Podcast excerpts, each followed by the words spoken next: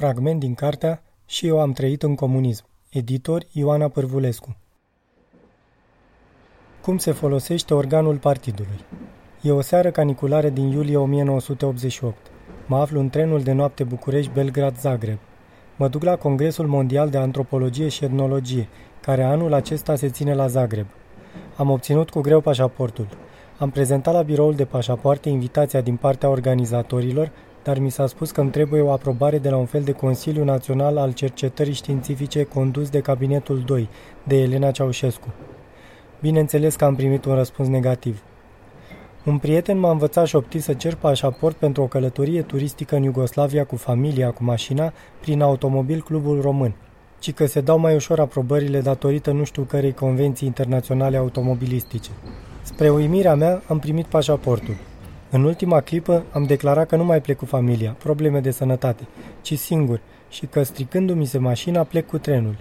Ei nu mai puteau să mă oprească. Aveam în buzunar pașaportul cu viza pentru Iugoslavia. Stau în compartiment și mă gândesc unde să ascund dactilograma cu conferința pe care urmează să o țin în cadrul congresului.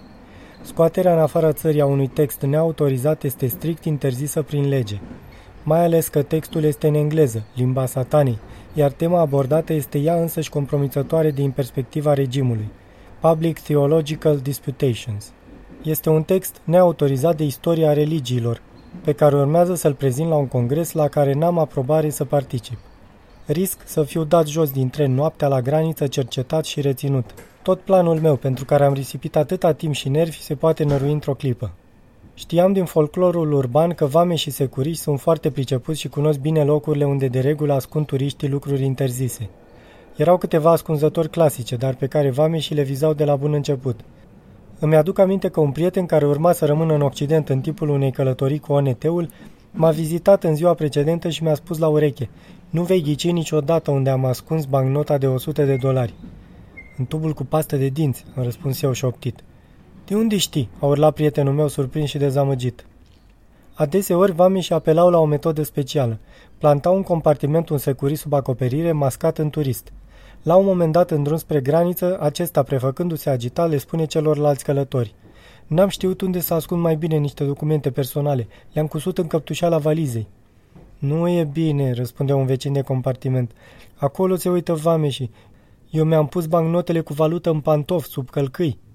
Și acolo se uită vame și intervine o femeie care prinsese curaj. E un ascunziș cunoscut.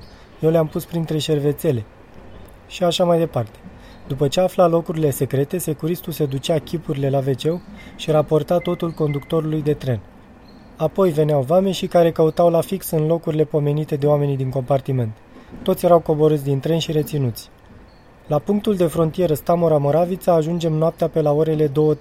Sunt trezit dintr-un somn chinuit. Mă uit pe geam. Priveliștea e de lagăr nazist. Beznă și ceață. Câteva faruri și felinare luminează difuz. Sârmă ghimpată. Soldați abrutizați cu calajnicovuri în mâini. Câini lupi, lătrând agresiv, puși să te adulmece ca pe un infractor. Și peste toate sentimentul că ești captiv într-un sistem discreționar. Pe culoarul vagonului intră câțiva vameși cu mutre antipatice încep să desfacă niște panouri mari de lemn prefabricat cu șurubelnița pentru a căuta imigranți ascunși sau marfă de contrabandă. Apoi controlează foarte minuțios bagajele călătorilor. La mine n-au găsit nimic compromițător. Înainte de a ajunge la vamă, mi-a venit o idee care s-a dovedit salvatoare. M-am gândit că metoda cea mai bună de a ascunde ceva este de fapt de a nu-l ascunde, adică de a-l lăsa cumva la îndemână. Așa că am pus dactilograma interzisă în ziarul Scânteia, luat din gara de nord – Ziarul l-am lăsat neglijent pe banchetă. Nimeni n-a îndrăznit să ia la mână organul partidului.